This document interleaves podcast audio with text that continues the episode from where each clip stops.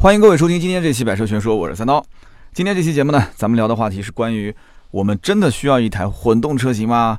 那么为什么想到这个话题呢？因为前段时间这个家里面两台车啊，同时需要去加油，而且两台车呢很巧，正好都是用到最后一格的时候。那今年过年呢，我们是到外地去过，那么过完之后呢，呃，回来上班也没太在意这个油，呃，还剩多少？因为开车的时候基本上。现在大家开车还会去注意这个油箱有多少油吗？我都一直开，开到最后那台奔驰 C 也是跳了还剩一格的时候开始闪，然后我夫人也跟我讲说，哎，那个家里面丰田的车子也没油了，你有空去加一下。我一看那个丰田车也是最后一格在闪。那么这两台车子呢，呃，奔驰 C 是加了四百多，四百多少我记不得了，四百二、四百三吧。然后丰田威驰是加了两百四，也就是说两台车一下就加了六百多块钱。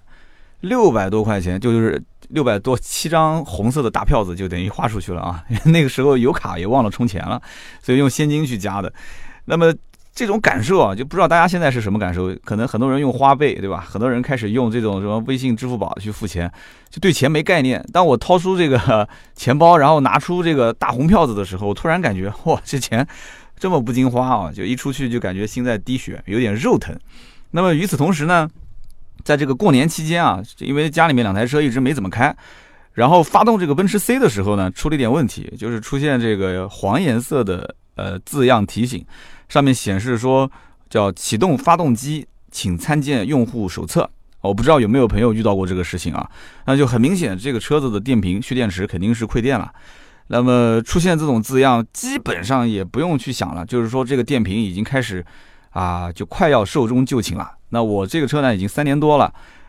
那这个电瓶你说要换，到了这个年限，对吧？岁数也到了，也差不多要换了。但是有个问题，我曾经在节目里面也提过的，我这个是带发动机启停功能的，所以它的这个电瓶还不是一般的电瓶，它是这个 AGM 电瓶，是强化过的这种蓄电池，所以价格非常昂贵。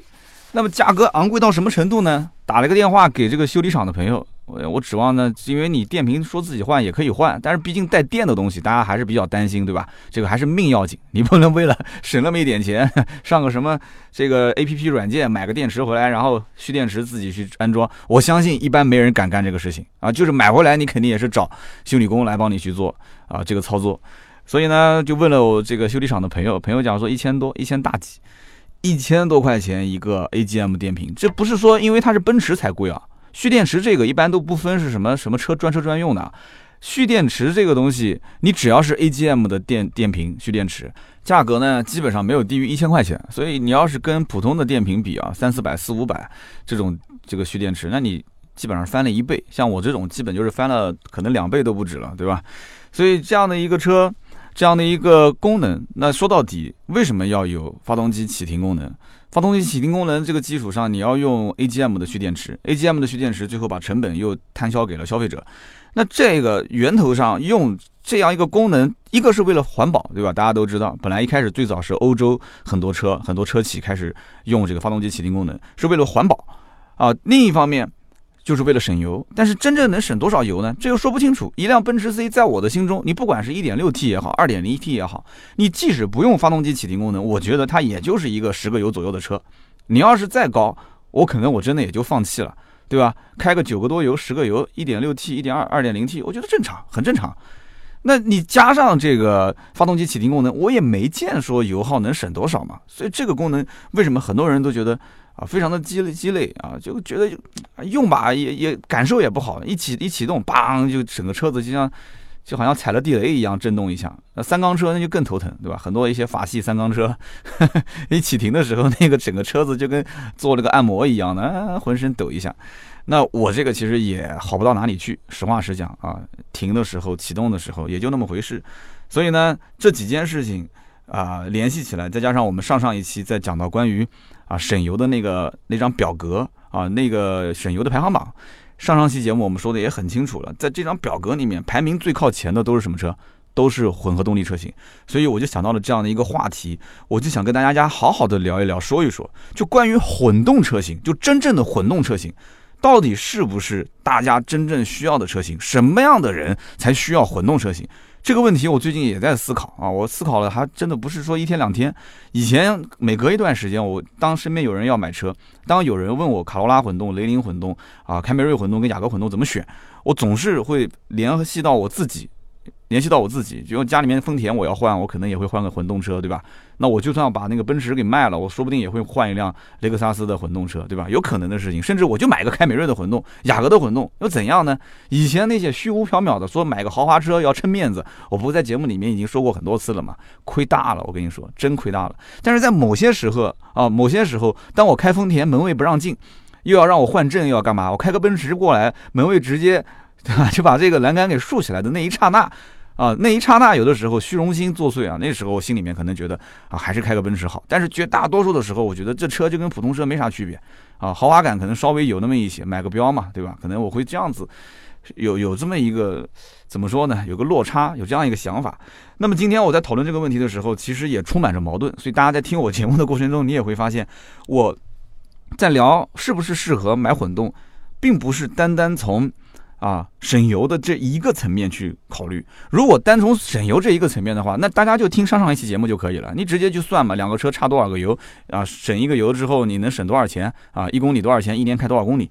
那不是从这个层面，而是从什么层面呢？从一款商品它真正的实用性的角度来考虑。什么叫做一款商品实用真正的实用角度？也就是说，我要把这个东西放到运用场景里面去。车子买来不是说。是一个工艺品，就放到你们家的橱柜就看就可以了。你天天要用啊，你每天都要跟它打交道啊，对不对？你要讲究它的实用性，它用起来顺不顺手。讲到这个，我就想到我们家那个锤子手机了。那锤子手机一开始我在节目里面说这个好那个好，买回来之后什么都不谈，就光是谈这个手机抓到手上，因为我我是一个重度的手机用户啊，每天又是微博，又是钉钉，又是微信啊，又是各种啊朋友圈啊，反正反正各种软件。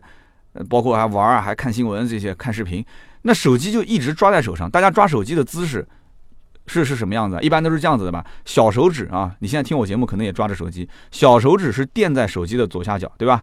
完了之后，后面有三根手指是是支撑着这个手机的贝壳，然后大手指在手机上面来回啊划拉，来回 去波动去打字，是不是这样？所以其实时间久了以后，你会发现小手指这个位置。其实还是蛮蛮难受的，时间久了，所以我一直在想一个问题啊，这个我相信我们的听友当中有很多也是手机的重度用户，我在想，为什么一个手机不能把小手指这个位置啊，增加一个类似像垫片，或者是把下面的这个耳机插孔，或者说是这个叫充电插孔这个位置，把它做软，哎，做成一个就是手就手往上一搭，就像那种记忆棉靠枕一样的，哎，手往上一搭，就下面这一块是软的。这个我觉得对于手机实际在我的手上所就是这个续不叫续航，应该怎么讲？就是所持续持有的时间应该会变变得长很多，因为时间久了你会发现这手就酸嘛，小手指特别难受，对吧？你后面三根手指搭着倒还好，哎，所以锤子手机，锤子手机啊，刚才还忘记讲了一点，就是当我这样拿手机的时候，这个手机的右下角的这个拐角的位置是一直顶着我的手心窝的，对吧？是一直顶着我的手心窝的。那么在这个情况下，锤子手机是是垂直的，就是它是一个方方正正的，它不像什么苹果手机这种，它四个倒角好歹还是一个圆弧形，所以抓在手时间就抓手时间一一一会儿一会儿功夫，你就会觉得很难受。这个其实。也就是今天我们在聊到这个混动车型的时候，会遇到的一点，就是你当看这个手机的时候，你会觉得哇，这个锤子手机好漂亮，抓在手上，然后摸摸它的这个做工和质感，都觉得好不错。但是实际用的时候，你觉得好垃圾啊，对吧？好好难受啊，我不用了。后来我把手机给我夫人用，我夫人给我天天跟我抱怨，说这手机真难用，特别差。我说你平时不怎么用手机，他说反正我抓在手上我就难受。他现在他也不想要，我说给他换手机，他不要。他说那我先凑合着用吧。那讲到这个，你就会能发现，我我今天会讲这个话题的时候，有很多矛盾的点。我刚刚前面说到关于加油，说花了六百多块钱，有点肉疼，那这可能有点夸张了啊。目前来讲，其实我们家的两台车在实际使用情况上来看的话，在加油的这个费用方面，其实并没有给我带来太大的压力啊。实话实讲。为什么？因为这两台车都不是很费油，这是第一点。第二点就是，我们家这两台车我们基本都不开啊，倒不是说我真的有啊多么多么这个财务自由的这种收入，而是说这两台车本来就不耗油，我也不怎么开。奔驰 C 基本的油耗在九点五到十个左右，丰田的那个威驰我没算过，但基本上应该在呃七个油上下吧。那丰田威驰加两百多块钱能开很久，然后我这个这个奔驰 C 加个四百多块钱也能开很久。我们可以算一笔账啊，算这个账对后面我们聊这个节目有很大的帮助。呃，奔驰 C 是加九十五号油，那丰田威驰是加九十二号油啊。九十五号油现在的价格是七块一毛七，比之前好像涨了三分钱是吧？七块一毛七，我四百多块钱的这个加油的费用，相当于是加了六十升。我那天看了六十多一点，六十多一点。那么奔驰 C 的油表在最后一格闪的时候，我实际加油加了六十多一点，那就是说这个油箱实际是六十六升。油箱里面呢还剩应该有六升左右，那么也就是说它开始闪那一格的时候，我应该按照油箱里面还有六升的话，百公里跑九点五到十升之间，那基本我应该还能再跑个八十公里左右，就是我们讲跑到最后一滴油跑不动了，这基本也还能再跑个八十公里左右，对吧？那么这个车上一次加油是什么时候呢？大家猜一猜，上一次加油，我上次加油是十二月二十八号。为什么这么准？因为我上一次是用油卡加的，现在都可以用订阅号查询自己的这个加油记录。十二月二十八号我加了三百九十五块两毛五，因为用油卡嘛，就可以有零有整。那么当时油价七块一毛四，等于是加了五十五点三六升。那么跟现在加的差不多，我基本也都是用到还剩一格左右，一格多一点，然后我就会去加油。五十五点三六升开了将近两个月。开了将近两个月，我才加一次油。那台丰田的威驰那就用的非常非常少，更少。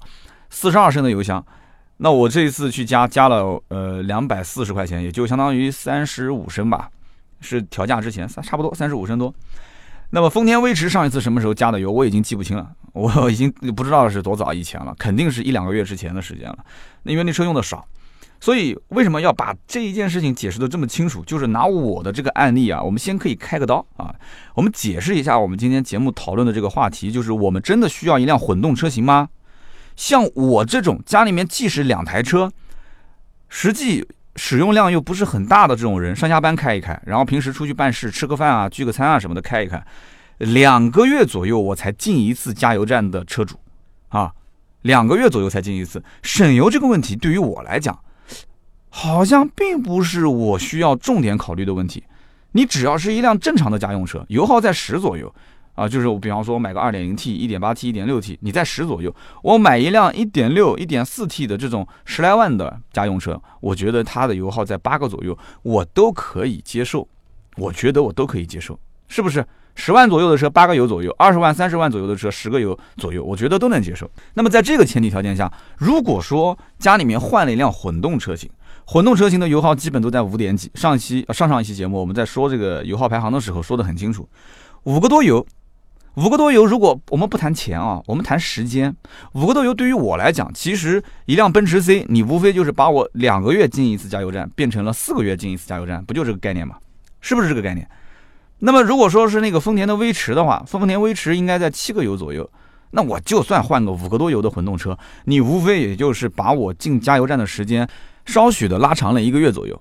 不就这个概念吗？那有人可能会说啊，这是因为你两台车本来就开的少，对吧？而且油耗本来也不是那种就是特别大油耗的车辆，所以因此这个你会对这个没什么感知。我说的也对，因为我本来就是加油次数不是很多，对吧？那么混动车既然更省油，那一年也就进不了几次加油站，就这个这个道理大家都懂。但是有的人讲我不行啊，对不对？有些个用户他不是这样子的，他一个月就能跑几千公里。我上次打这个快车的时候，打到一辆天籁。呃车子保养的还还不错，车子里面特别干净。我一看那个天籁才开了一年十三个月吧，也就是一年多一点，十三个月的时间，那哥们儿已经跑了十二万多公里了。那什么个概念？那就是说他一个月跑一万公里。我就问他，我说你是天天全职跑吗？他说也谈不上全职，反正全家人都用这个车，我们经常也出去玩，我们家也在外地啊，南京外地两边跑，反正一个月跑一万公里不很正常吗？一个月跑一万公里正常吗？不正常啊！我觉得一个月跑一万公里，那平均一天就跑将近两三百公里啊。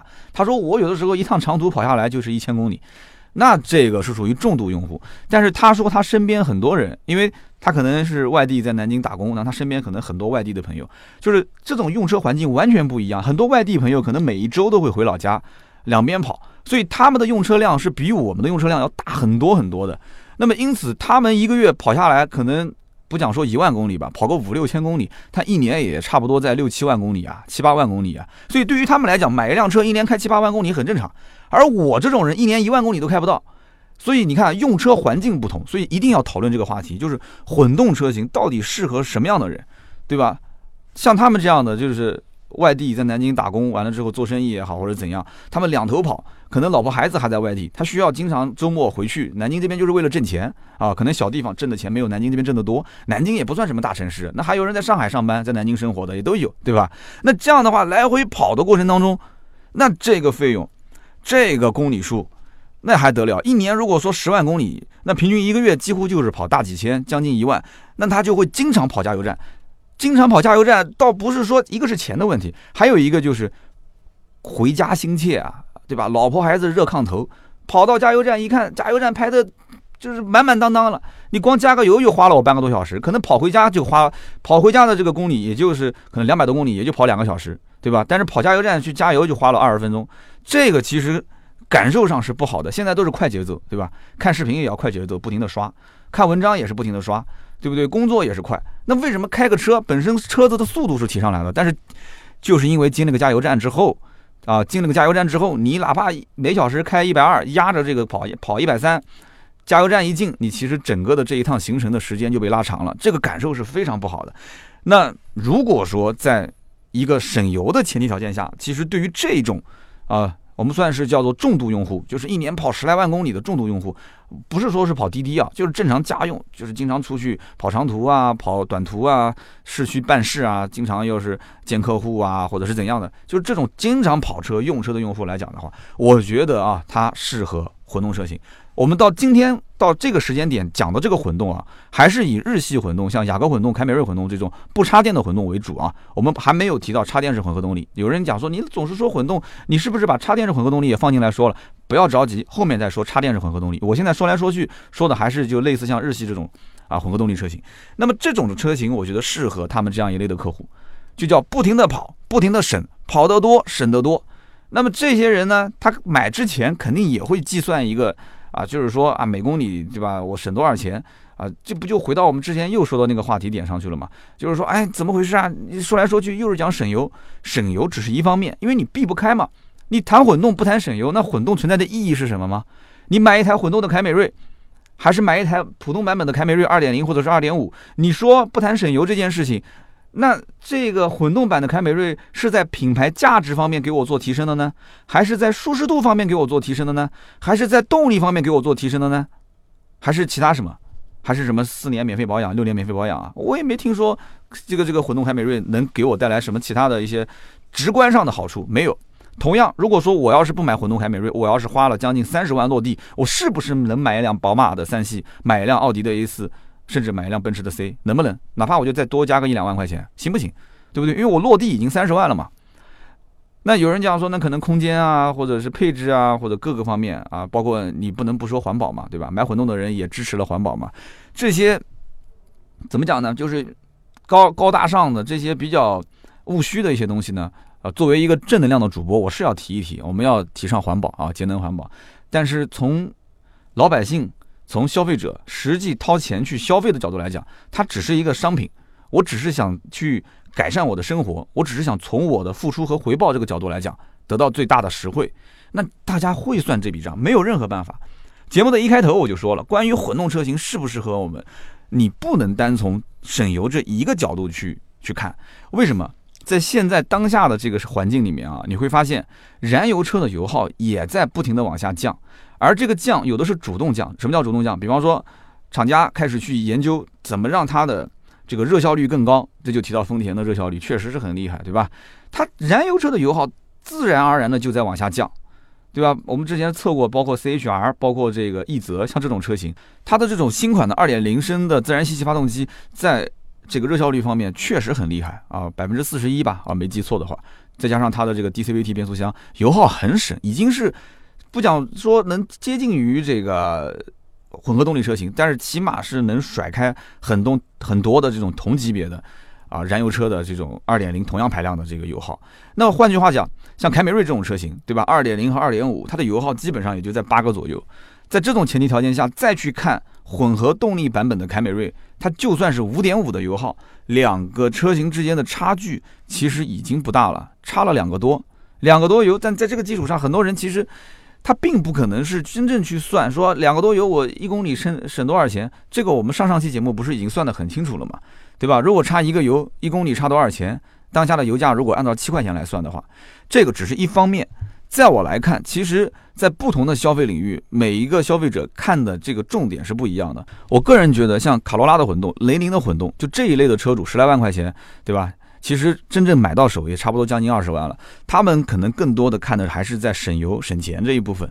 但是如果到了像凯美瑞混动、雅阁混动，甚至到雷克萨斯混动，其实很多的一部分车主真正在用的时候，他就会发现，省时间比省钱看起来更关键。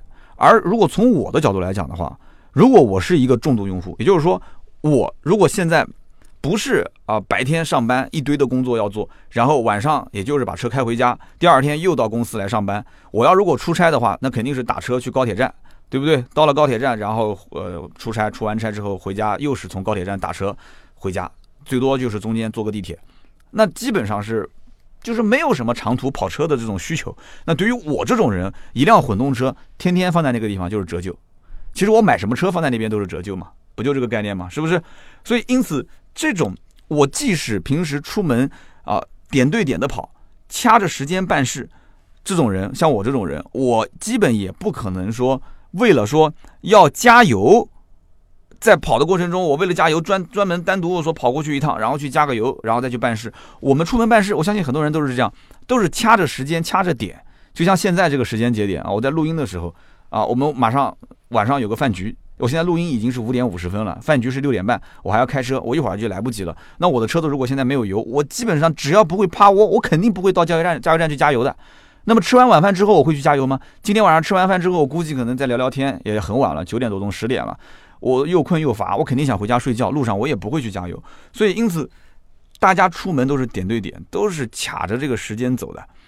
那么我，我又不愿意特意为了加油去跑一趟，但是又没办法，对吧？那怎么办呢？那我只能说啊，是利用上班的时间，就是在上班的路上，早晨啊稍微起晚一点，因为我自己是老板，对吧？那我就稍微迟一点从家走，然后错开。加油的高峰期，加油高峰期一般都是晚高峰啊，大家都下班了，一看车子没油了，跑到加油站去加。我错开这个时间点，我早上早上大概在十点左右，十点多一点，完了之后我出门，我到加油站，这个时候相对人少一点。包括我理发，我也喜欢早上，早上十点多钟，十一点，那基本上上班族都在上班，那我这个时间去理发，基本都不用排队啊。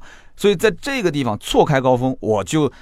就怎么讲呢？我就是尽量的去把这个时间点给省下来，然后赶紧去，人少加完油走人。我要的是什么？省时间。我即使将来如果我选择一辆混合动力车型，前提条件那一定是这个混合动力车型在某些方面又省心，啊车子也很省心，然后省加油省油这个方面，让我尽量少的去加油站，避开这个时间点。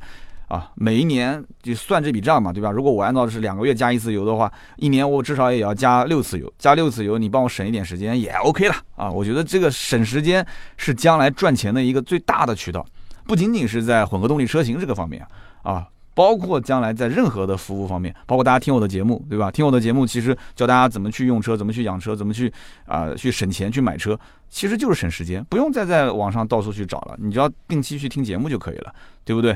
那么，如果说，如果说买了混合动力车型，在实际使用的过程当中啊，我觉得这个长期不加油，对吧？你只要开，你只要保养，少了这么一件事情，体验还是会好很多的。那么这个时候大家可能要问了，那讲了半天，三刀，我想问你一点，这个插电式混合动力车型你怎么看呢？对吧？你前面说了半天都是一些这个什么日系混动啊、本田混动啊、丰田混动，对吧？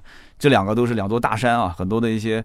这个厂家也翻不过去，也没有这些技术，那就问你，插电式混合动力现在满大街都是，对吧？很多一些限牌城市挂绿牌的都是插混，那这个车型你怎么看？它也很省油，在上次那个表格里面我们也看到了很多的一些插电式混合动力也是排在前面的，油耗都是五点几，对吧？好，那我们接下来就说一说，那么插电式混合动力车型买了之后会有什么样的感受？其实。我先给一个结论吧。从我的个人角度来讲啊，我到目前为止还不太能接受插电式混合动力。即使南京这个城市限牌啊，我基本上也不太会说是因为牌照的事情我去买一辆插电式混合动力车型。这里面讲的稍微的刺激一点的话，那就是我觉得买了也是自找麻烦。那除非你真的没有车用，你就是为了一块牌照。那怎么去理解这件事情呢？因为以前我们也有过合作的一些品牌，也需要我们帮忙推广一点这个插电式混合动力车型的。啊，这些好的地方，插电式混合动力好的地方，其实说白了，到目前为止还没听说哪个插电式混合动力车型今天坏明天坏。就是即使你讲这个啊，在油和电之间的配合方面，在驾驶的感受方面还不能达到燃油车的标准，这些你怎么提，你怎么去抱怨都无所谓。但是在当下的这种政策环境里面，它是有生存空间的，这一点大家不否认嘛？是不是？但是从我角度来讲，我还是觉得这个车子开回来之后啊，有很多的麻烦。这个麻烦不是在于说要修要干嘛，而是在于这个麻烦就是要反复的充电，很头疼。有人要讲了说，那你不充电不也能开吗？对不对？它不是有油箱吗？你就当一辆燃油车开不就行了吗？但是如果说没得选的话，我觉得我还真的也就认了。可是，一旦又能充电又能用油的时候，对于像我这种买了。插电式混合动力的人，我金牛座，你知道的，我特别想省钱，对吧？我能省这个一块钱的，我肯定不会花两块钱。那我肯定是想要去尽量每天把电充满了啊，每天充的满满的再出门。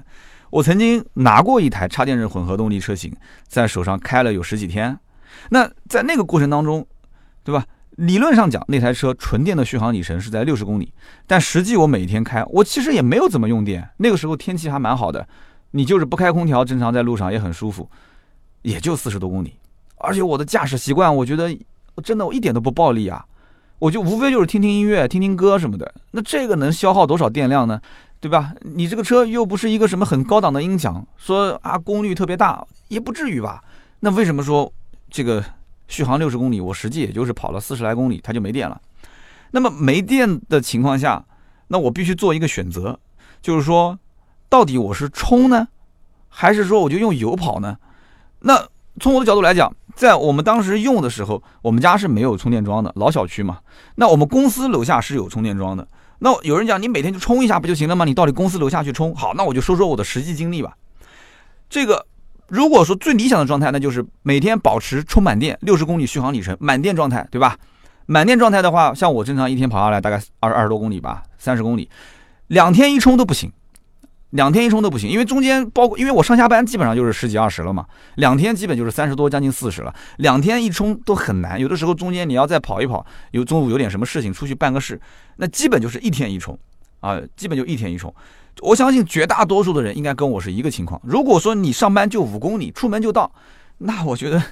那你何苦呢？你买这个车花那么多的钱，你什么车都可以买啊！就上下班，你骑个电动车，雅迪，这不就上班了吗？有人讲雅迪给我做广告，对我就喜欢雅迪，是吧？开个雅迪电动车上班不就行了吗？我现在上班就是三到五公里啊，我都完全可以不用开车，很折腾的一件事情。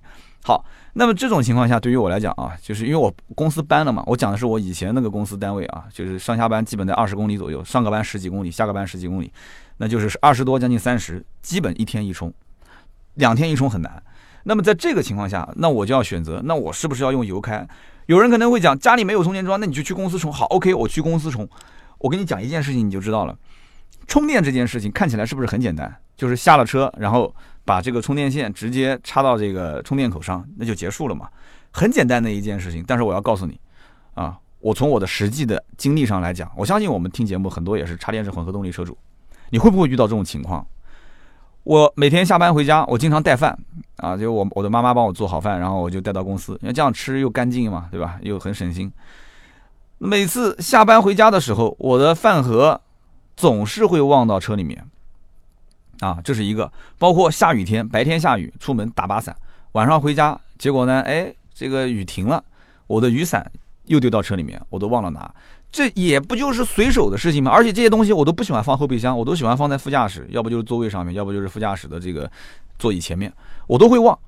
那充电这件事情，如果说我本来这车还是有电的，一下车，且不说有的时候一下车电话过来了，微信过来了，或者是怎样，大家下车有没有习惯性掏出手机先看一眼啊？有没有人会这样？开车如果不能看的话，下车一般都会看一眼啊，就是在这个短暂的。啊，二十分钟、三十分钟的时间内，有没有什么重要的事？就是地球差了你都不能转的人在找你啊？有没有什么重要的人在想念你啊？就大家都会下车看一眼啊。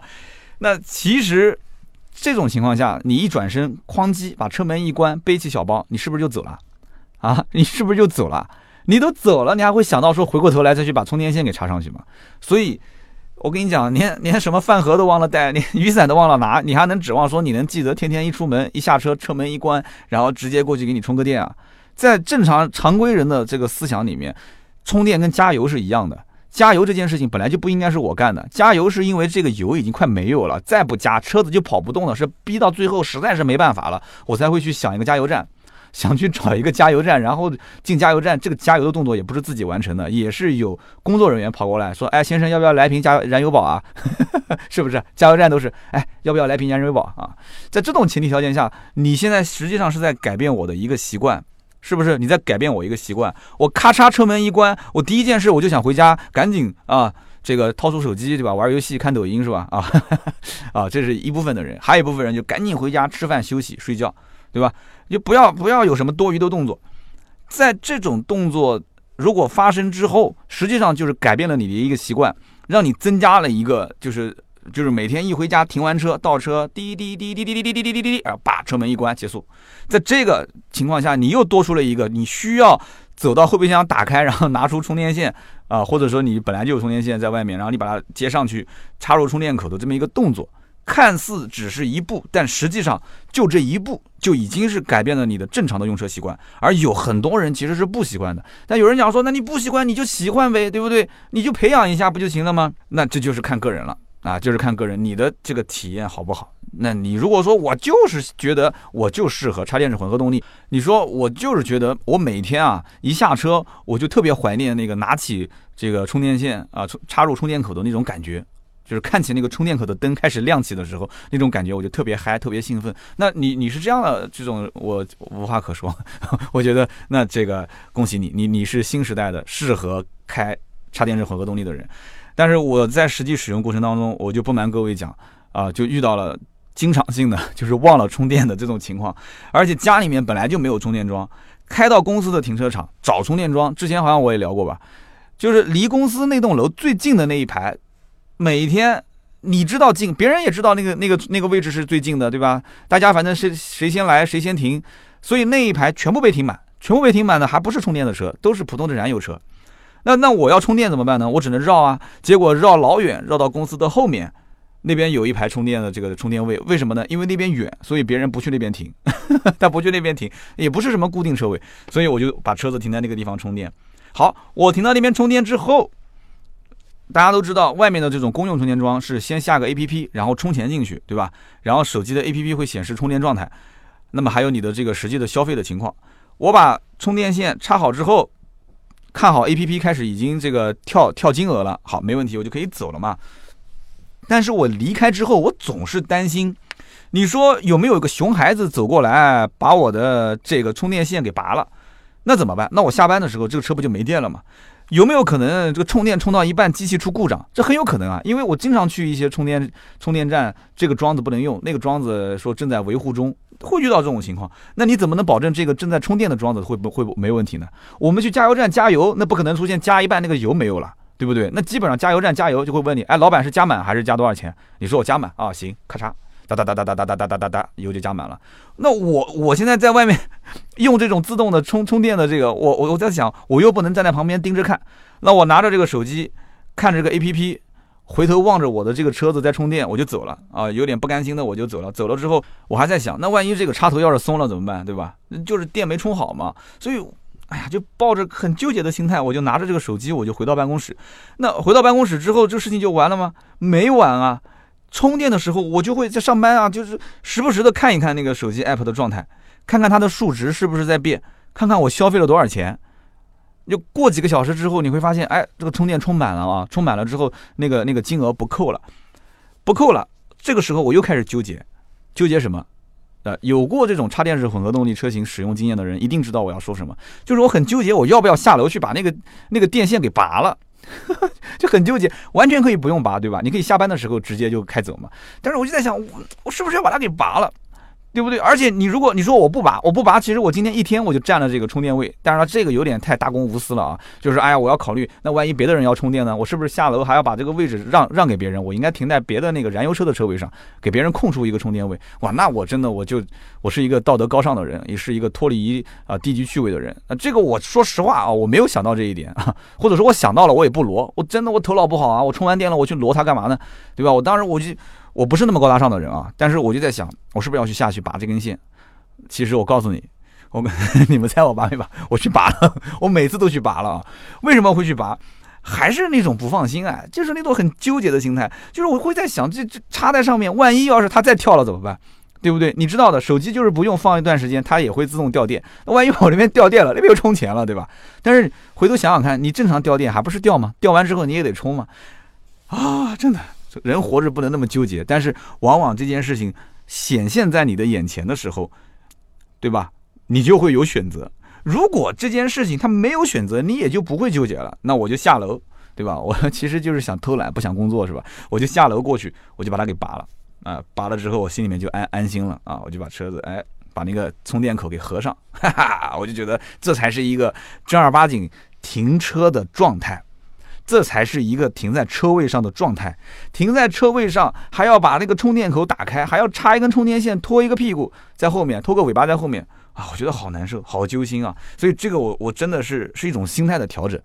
我觉得就是从一个开燃油车的人到一个开插电式混合动力的人，应该会经历我这样的一种心态的变化。好，那我们接着往下说。大家想一想，一个插电式混合动力的车型，我且不说它能给我省多少油，因为它无非在纯电行驶里程上面就那么短短的几十公里嘛。大多数的情况下，你还是要用油来开。我们就不说省多少油，它实际在动力上又能给我带来多少提升？啊，这个这个我相信每一个了解过插电式混合动力的人都知道。啊，就就那么回事。你要真的是油电配合或者纯电来开，其实这种玩法你也就是一瞬间一嗨一下，而不是说你平时在实际的驾驶过程中都是每脚油每一次的这个提速都那么嗨。那你要都那么嗨，那你其实插电式混合动力这个电啊也不够你这么玩。实在话了啊，那那你想想看，那你实际上你为了动力的提升，你到底是为了省油还是为了爽？你要是为了爽，你你干嘛呢？你这是，你除非买比亚迪唐，比亚迪唐的那部分人真的是为了爽。那实际使用上来讲，我个人就是对于这种因为短续航里程而造成我反复需要充电这件事，我是不太能够接受的，我觉得很麻烦。而说到这里的话，我再讲一个题外话。有人可能觉得讲三刀，那你说的有点打脸自己啊，你有点自己打脸。你之前不是讲家里面如果有充电车，就充电桩的话，你要买一个这个纯电动的车型吗？你不是一直是这么说的吗？好，我解释一下，我节目里面曾经说过，我说家里面如果有充电充电这个充电桩啊，车位上，那我会考虑一台纯电车。这个前提条件是什么？前提条件是这个充电车就是纯电的这个车型，它。基本上在市面上现在能看到都是在四百多公里的续航里程，对吧？一般都是四五零、四百五，但实际跑估计也就是四百吧，四百上下。好，我们按照目前我现在实际的用车状态，你会觉得讲，我觉得充电麻烦吗？我的用车状态基本上按照四百公里左右的续航的话，一周一充差不多吧，一天来回也就是二三十嘛，三四十，一个星期七天时间，我就是天天开，也就跑了两百多、三百不到嘛。就算再跑个长途，不讲长途吧，就是在南京跑个五六十公里单程，来回一百公里。其实对于我来讲的话，每个星期这种来回跑个大几十公里的概率非常小，一周一充完完全全是够了。一周一充，我觉得是没有问题的，不麻烦的。那刚刚我们讲的插电式混合动力，续航里程六十左右，实际也就四十多，它是几乎天天充啊，几乎天天充。我要是今天忘了，我明天就得拿油开。对不对？一周一充，我也不可能是掐在最后那一天去充啊。我星期一到星期二可能看电是满的，我不充。星期三、星期四我一看，哎，差不多可以充了。我星期三忘了，我可以星期四充。我星期四忘了，我可以星期五充。我星期五又忘了，星期六、星期天我总可以充一下吧？对不对？那我要如果星期六、星期天都不充，会出现一个什么问题？那就是下个星期我用不了这个车了，不不就是这个概念吗？这不就是跟我们开燃油车是一个道理吗？最后那一格开始亮灯的时候，就逼着你必须去加油。但是插电式混合动力车型不是这样的，它没有电了，你还有油箱可以跑啊，对不对？那你在油箱跑的过程中，你有人讲，那你拿油跑呗，你随时不就能把电充满吗？但是这不就是纠结的事情吗？我既然拿油跑了，我还要开一个带电的车干什么呢？是不是？这个纯电动车就不是这个概念，纯电动车就是买之前我其实已经很清楚了，它的充电频次对于我来讲大概是什么样一个概念，对不对？那我为什么拒绝插电式混合动力？那就是因为它其实充电频次在我看来的话，就是我这种还不算高频次的人，他就需要反复去充电了。那你就更不要说，万一以后我的工作性质调整或者是怎样，我需要在本地去开发一些业务的时候，插电式混合动力车型。我就感觉完全不适用了。那这种混合动力车型的话，就就是像日系的这些混动车型，那我觉得就适合我，对吧？那如果说在纯电动车型的这个纯经济性上来讲的话，那我一个月啊不应该这么讲，一周我充一次电，目前的状态，以后就算是两三天去充一次电，没有任何问题。我总不可能像跑滴滴的一样，说一天跑个三百公里吧？那不可能的事情，对吧？你就是一天跑个一百公里左右，那也差不多了。你一天你要出去跟人谈事情，你也要计算。你让我跑一个小时，那就基本上出南京城了，对不对？跑一个小时也就才跑多少，也就不到一百公里，来回也就是一百多，不到两百啊。就是这种情况下，那极少数的。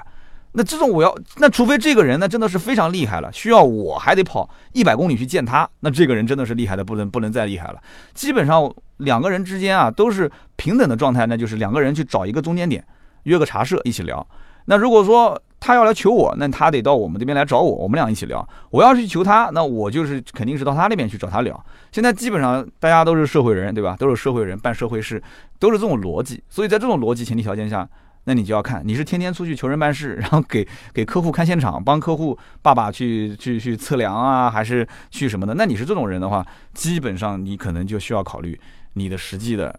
啊，就是用途当中，插电式混合动力，还有包括纯电动车和混合动力车型，哪个适合你？我其实讲的已经非常清楚了，天天充电不适合你，真的是这样。那么我今天在聊的这个话题点，就是我们真的需要一辆混动车型吗？这个话题大家应该也发现了，我的出发点其实不是在对比说混动车跟燃油车比，它能呃混动车贵多少钱，然后能帮你省多少钱？为什么不去讲这个具体说它贵多少钱，然后性价比又怎样？是因为真正想买混合动力车型的人，他在这个价位看完之后啊，他的预算都已经提前安排好了。就如果说就算插电式混合动力车型，他也知道这个车补贴多少钱，补贴完之后多少钱，购置税如果不用交，加个保险，其实就是他上路的价格。很多人都已经算好了。那么一些限牌城市，一个牌照值多少钱？是不是？甚至有的牌照是无价值的，因为你弄不到，对吧？你拍不到，但是你。有一个这种绿牌，它其实就能解决你出行的问题，它存在拿牌照的这样的一个任务在身上。那这个不在我们讨论范围之内。那我们讨论这个话题的初衷，就是想让很多和我一样的人，或者说用我这个例子带大家去思考这个问题。就是家里面如果说要增购一辆车，或者是换购一辆车，在这个情况下，琳琅满目的车型里面，混动车这一种车系到底适不适合我们来购买？那前面我们说到的关于这个像丰田混动车型、本田的混动车型，这些都不需要插电的，就是拿到手直接就开，对吧？开又很省心，正常保养就可以了，驾驶感受也不比燃油车差。那在家用当中，预算如果说达到这个位置的消费者，对吧？那你如果平时用的这个量也很大，就是平时是重度的这种天天要在外面跑的这种用户，我觉得你完全可以考虑入手一台。到目前为止，我没有听说过买什么卡罗拉、雷凌混动。凯凯美瑞和雅阁混动啊，包括雷克萨斯混动，我没有听说过这些车主说买完后悔的，到目前为止没听说过。但是前提条件是因为混动很优秀很好吗？我觉得倒不是，而是因为本身这一个产品本身它就是口碑还不错，而且是个很普普通通的家用车。在这个前提条件下，就它燃油车本身表现就不错，口碑就不错的前提条件下，加上了混动的这个技术之后。让它的油耗变得更加的经济，更加的省，所以因此，你开上一个混动车，你感觉哎，这个车的驾驶界面啊，绿油油的一片啊，看起来也很环保，对吧？开在路上那个感觉，哎呀，每一天就像这个往储蓄罐里面这个存钱一样的，它就很适合，就是像我这种金牛座的人，但我平时用的实在是太少，如果我用的多，我也会考虑一个混动车。所以像我这种金牛座的人就适合去购买，但前提是一定我这种金牛座会考虑到实用性。开的多，买的才上算，真的是这样，绕不开这个观点啊。那我开的又不多嘛，对吧？而且这个在品牌方面我还有一些需求，对吧？在品质方面我也有些需求，那没办法，对吧？所以我选择了其他的车。那前不久我和丰田的一个销售在聊天，那么这个销售呢，他就跟我吐槽说这个卡罗拉的混动啊卖的不是很好。那我们俩之间就开始聊这个原因，就随便探讨了一下啊。其实道理很简单，就一个老百姓，他其实买这种紧凑型车啊，紧凑型轿车的预算基本也就在十五万上下，就是全部办好十五万上下。卡罗拉的混动的价格基本上是压着老百姓的这个上限，他的这个存款啊、预算啊，它的上限十五，可能甚至还要再超那么一些。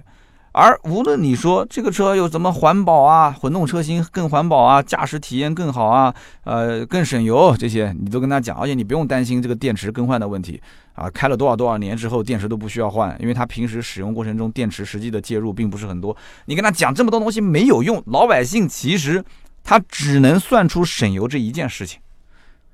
我讲的没错吗？他只能算出省油这一件事情。你关于体验方面，他试驾完之后，他发现这不就跟燃油车驾驶感受差不多吗？你跟他讲，你起步阶段有没有发现这车好像就没有那种发动机启动那种感觉？它是通了电之后就感觉就像车子没没没启动一样的。然后开的过程中，如果是在低速阶段，你感觉啊怎么？你跟他解释半天没有用，因为为因为什么呢？因为他开的过程中，他不会去主动体会这些东西。他油门稍微踩踩深一点，他就会发现，这不就是燃油车吗？我又不可能天天那么低速在路上开，那我不如骑个骑个电动车或者骑个自行车了，对吧？那速度肯定是要上来的，速度一上来，你就会发现，那跟燃油车它是接近燃油车驾驶体验，所以只能讲，啊，我能接受，但是我并不觉得你是改进了我的驾驶感受，让我觉得要不就是驾驶很澎湃啊，要不就是驾驶很平顺，很舒适。那这些东西感受又是比较虚的东西，但是钱是很实在的东西。那老百姓怎么可能不算油耗呢？但是在算油耗这个方面的话，你有没有发现，其实你如果真的是在卡罗拉和雷凌的这个层面，也就是十万多块钱的家用轿车这个层面上来讲，燃油车也在往小排量涡轮增压方面去发展。那除了像丰田这种，那其他的一些品牌都是在往什么三缸啊、小排量涡轮方面去发展。那卡罗拉现在是一点二 T，一点二 T 的油耗实际也就是在七个油上下。那混动的卡罗拉实际油耗在五点五，五点五和七其实上下的话差别大不大呢？一个来一来一个多油，我相信很多的消费者不太会在意这件事情的，是不是？所以在油耗省油的层面上来讲，混动车在这个级别啊，其实跟就是小型车紧凑型的这一类的车型当中，他们俩差距拉的是越来越小。特别像再小一点的小型车的话，我觉得就不适合用混动了。你像比方说飞度，飞度你进个混动回来好不好卖？我都能想象得出来，肯定不好卖。为什么？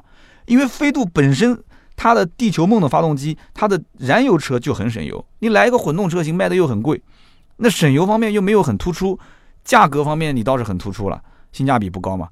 那这个时候你再看一看燃油车的配置、燃油车的价格，那其实就道理很简单了。像这种小型车，如果说真的是国产或者是进口了一个混动版本的话，那反过来，它其实是在促进燃油车的销售，因为对比下来，根本混动小型车、混动的小型 SUV、混动的小型轿车没有任何优势啊，所以因此，我觉得雷克萨斯敢于去做 UX 这样的 SUV 车型，还是有很大的魄力的啊。包括后面，如果说丰田的这个奕泽和 CHR 出了混动的话，那我觉得真的我还是我还是挺佩服的，因为本来这个燃油车就。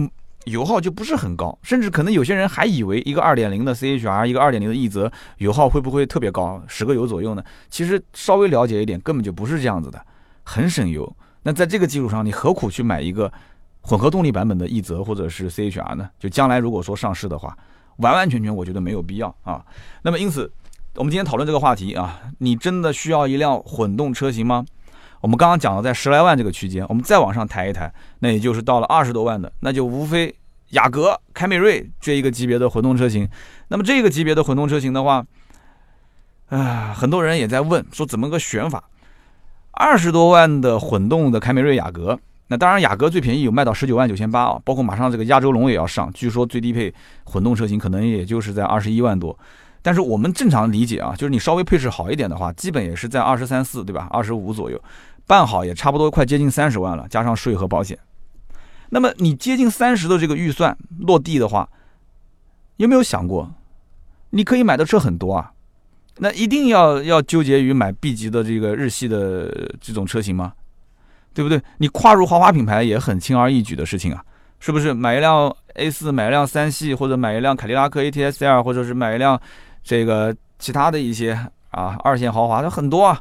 但是如果说凯美瑞和雅阁的燃油版你也考虑的话，那其实你实际支出不是不是又砍掉了很多？你买个 1.5T 的版本的雅阁，或者是买个2.0或者是2.5的配置比较高的这个凯美瑞，那你的预算其实又砍掉很多。那么老百姓如果从油耗方面去计算的话，雅阁和凯美瑞实际上的油耗都差不多在八个左右。你别看说一个是一点五 T 啊，凯美瑞一个是二点零，一个是二点五，实际上它的综合油耗基本都在八个上下，八个上下的油耗和混动版本的凯美瑞雅阁五点五左右这样一个油耗差别在二点几，二点几有人讲也还可以了，二点多的油耗也差的还是比较明显了。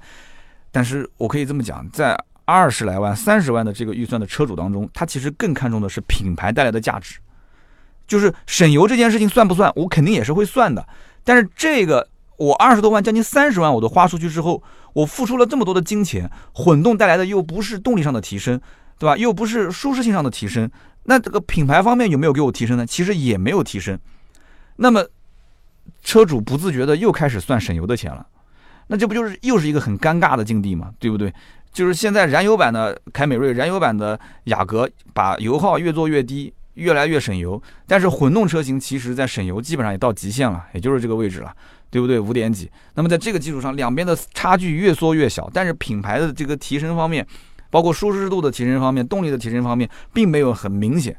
那么很多人其实，在选混动的时候，我觉得你就好好得思量思量了啊！这个钱付出去，你是不是就是为了买混动而买混动？就是为了这个没玩过，这个没尝鲜过，所以我选择混动。我就是想要那种低油耗的、省心的那种感觉，买的是这种感觉。其实，如果我啊。如果真的是经常用车，我的这种生活状态、工作状态变了，我要在南京本地去开发一些业务，我没有时间去管理我的车辆，我就需要一台又能跑又不会坏又很省油的车。我可以告诉大家，我怎么选，我选凯美瑞的混动。有人讲，哎，你怎么不选雅阁混动啊？我这么讲啊，如果说我一年跑十来万公里。然后这个我跑个两三年啊，一年十来万，两三年跑个二十多万、三十万，那这车也差不多了啊，也跑的差不多了。我把这个车用的非常彻底，我再把它卖一个比较保值的价格啊，当然前提是我肯定不调表啊。我不调表的话，二十多万公里的凯美瑞混动，我估计也没什么人敢买了，就这贬值肯定是很贬值的，所以。如果大家在市面上找到了一台凯美瑞的混动或者雅阁的混动，那雅阁混动上的比较晚啊。如果是老款的凯美瑞混动，你看到这个车的表上面显示就只有几万公里，我强烈建议大家去查一查是不是调过表。我绝对不相信，我绝对不相信一个凯美瑞混动车主买回来不开啊！我绝对不相信。我曾经看过有的人跟我讲，说我在市面上找到一台凯美瑞混动啊，说这个四年只开了这个一万两千公里，四年一万两。你今天跟我开什么玩笑？四年一万两千公里，那除非这个车主在国外，在国外啊，常年不回国。但是这种情况下也容易出问题，车子不是开坏的，是放坏的，啊，就是你正常一年，你告诉我开个一万多，我觉得都算少。这种混动车，你开个两三万，我觉得很正常。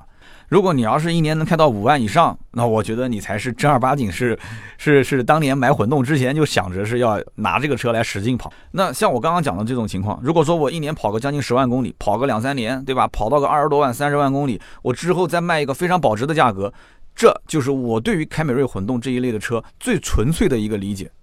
最纯粹的理解，那像卡罗拉的这种混动，雷凌的混动，它即使你一年跑了大几万公里啊，十万公里左右，你开个两三年，把它用得非常彻底，你再拿出来卖，我觉得它跟实际的燃油版的卡罗拉的差距不大。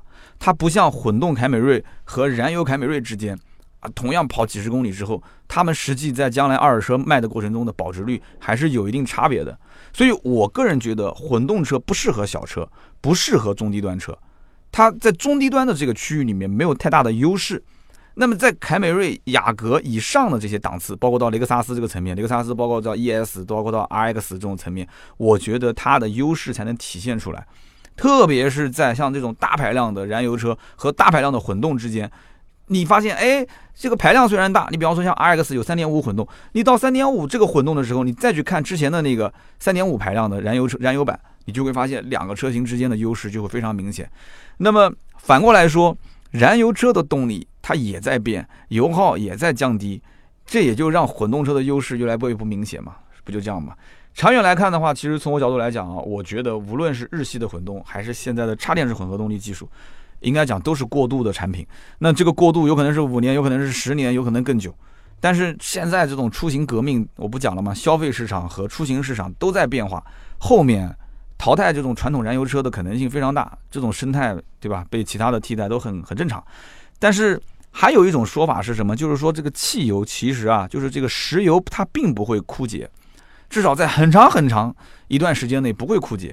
所以汽油没有那么紧缺，没有那么紧缺的前提条件下，你现在寻找什么新能源、什么混合动力，那都是瞎忙活。有这种理念啊，都是瞎忙活。但是从环保的角度来讲的话，大家可能又要开始说，现在的折腾还是有意义的，对吧？就是为了还我们一片蓝天啊。那我最近呢在看一些科幻片，前段时间看那个《缩小人生》，然后那天又把那个叫《星际穿越》又看了一遍，哇，很经典。就我最近在看科幻片的时候，我就发现，就基本上科幻片的这个结论都是地球迟早是要毁灭的。而且这些科幻片呢，它不是说编剧随便写，它背后有很多的这种科学家、物理学家，他都是在给这个剧本，就是去虽然剧本是有一些夸大啊，但是他给这个剧本在原型方面是有出处的，对不对？所以因此大家的推论都是地球早晚是要灭亡的。那其实说白了，我们现在折腾这些事情到底意义在哪儿呢？谁都说不清，对吧？活着就是折腾嘛。好的，反正今天咱们聊了那么多关于我们是不是真的需要一台混动车这个话题，那我得出的结论就是，插电式混合动力，那我一定是不考虑的，不在我的考虑范围，不适合我。那么日系的混动呢，我会考虑，像什么卡罗拉混动啊、雷凌混动，那这种呢，怎么讲呢？这种是不错，但是我感觉它跟燃油版的对比差，就优势的差距不是很大，我还是不太可能会考虑。那么雅阁和凯美瑞的混动，那我觉得。是我的，如果真的要换车的话，是我的一个可以选择的点。那么这里有有人不是问雅阁跟凯美瑞混动怎么选吗？为什么我选凯美瑞混动？第一个是在稳定性方面，毕竟凯美瑞的这个混动在市面上已经开了，已经是生产包括销售了这么多年，有那么多的用户，那么实际的稳定性那么好，所以我认可它。省心方面一定是至少从目前来看是优于雅阁的混动。雅阁混动还需要很长的时间去通过市场去验证。那么另外一方面，雅阁的混动是重电轻油。它更注重的是在提速啊、动力方面的一些输出的这个这个比较强劲啊，驾驶体验更好。但是凯美瑞的混动是什么呢？是更希望你以一个比较舒适的这种驾驶感受和乘坐感受来有这样的一个体验。所以因此符合我的驾驶风格，符合我的这种乘坐的这种舒适的这个怎么讲呢？这种需求点。所以因此又稳定又舒服。那我如果在雅阁混动跟凯美瑞混动当中选，那我就肯定是选凯美瑞的混动。而且看上去呢，其实说实话，凯美瑞混动我觉得看的比雅阁混动顺眼。可能我跟很多人还是有区别的啊。虽然一开始我觉得腰分四裂这个车造型，但是再看一下这个雅阁的混动，我就发现那还是选凯美瑞混动吧，可能那个比较是我的菜。那么以上就是我的观点啊。那再到了这个雷克萨斯的混动这个级别，那基本上就是另外一个层面的事情了，那就是考虑到品牌价值层面了，适不适合我。这个年龄、这个环境啊，这样的一个交际圈，包括对于品质的这些需求啊，这些反正讲到消费层面，每个人的个性化需求点都不一样。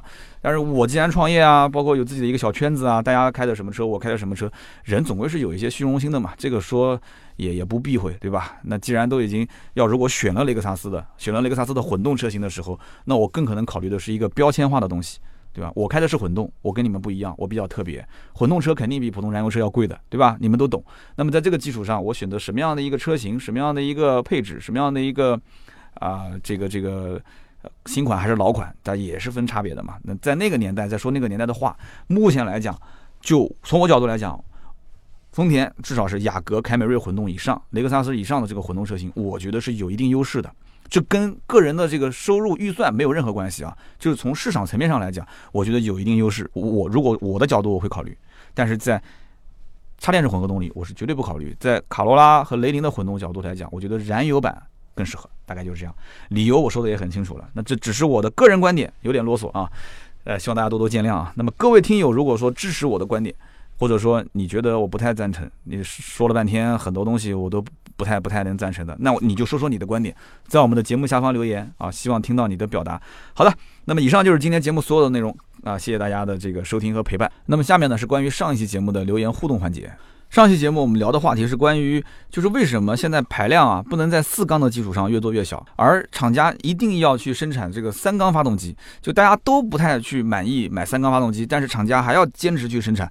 上期节目我们讨论这个话题呢，那很多的听友在下方进行了留言，那么其中有一位叫 M A M O R U S L，他说啊，我不是什么专业人士。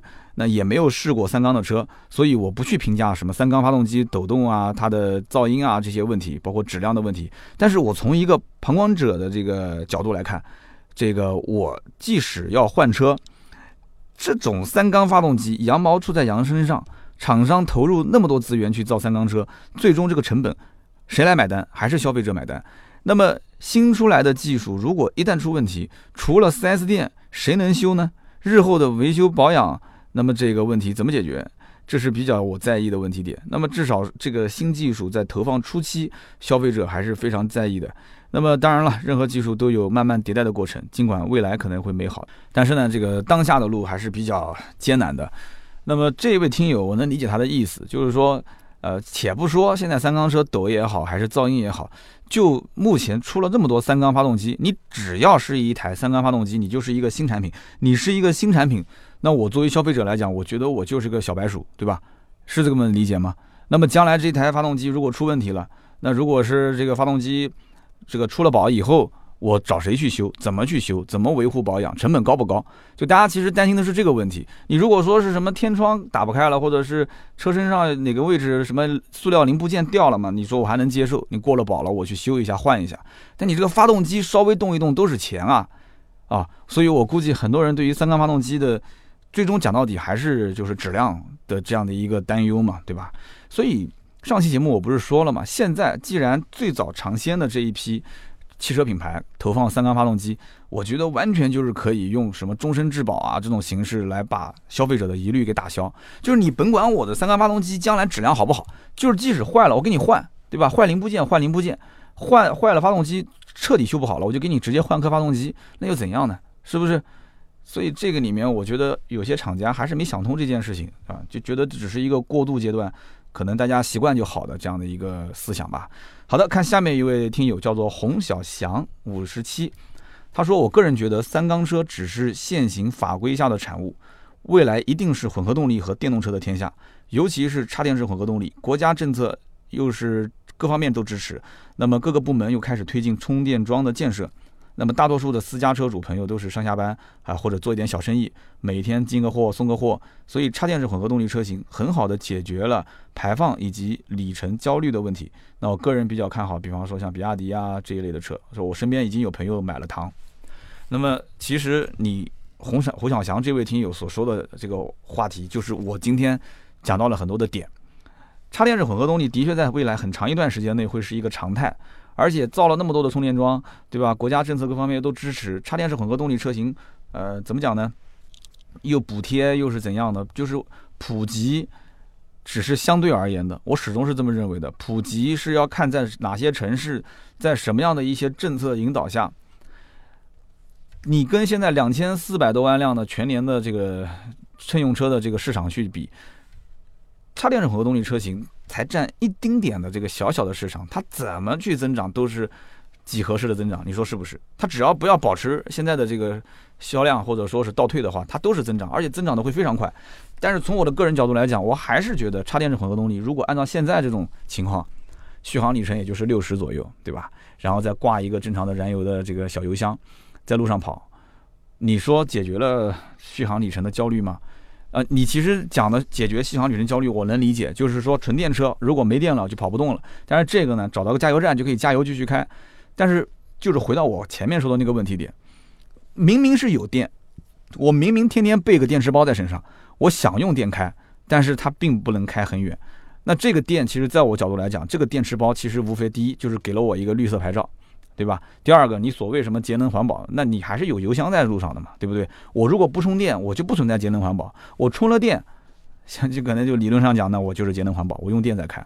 所以还是一个个人使用环境的一个问题点啊。这个我们只是探讨探讨。那么下面一位听友的名字叫做 P A T R C K W Z，他说啊，我非常同意这个三刀的观点啊，就像三刀说的，呃，之前我们都是按键手机的时代，那个时候呢，触摸屏的手机很少有人问津。但是现在呢，啊，现在其实没有人开始用按键了，对吧？就所以这是个大趋势、大技术的一个变革时代。三缸发动机呢，现在目测是不可逆的一个趋势。那么将来应该也会成为主流。那个时候，其实大家都用三缸的时候，也就都心安理得、顺其自然了。不过目前既然有成熟的四缸的产品，那我肯定是优先选择我们的四缸发动机。那我相信这段话应该是说出了很多人的心态。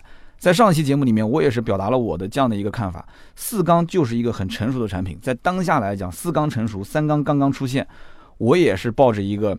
这种人之常情的一个心态，对吧？我也会觉得三缸其实开起来好像也不像什么大家讲的震动啊、噪音啊。我们这个工作室就有一个三缸的别克的悦朗，油耗确实也不是那么太省，但是开起来没有那么没有那么差，对不对？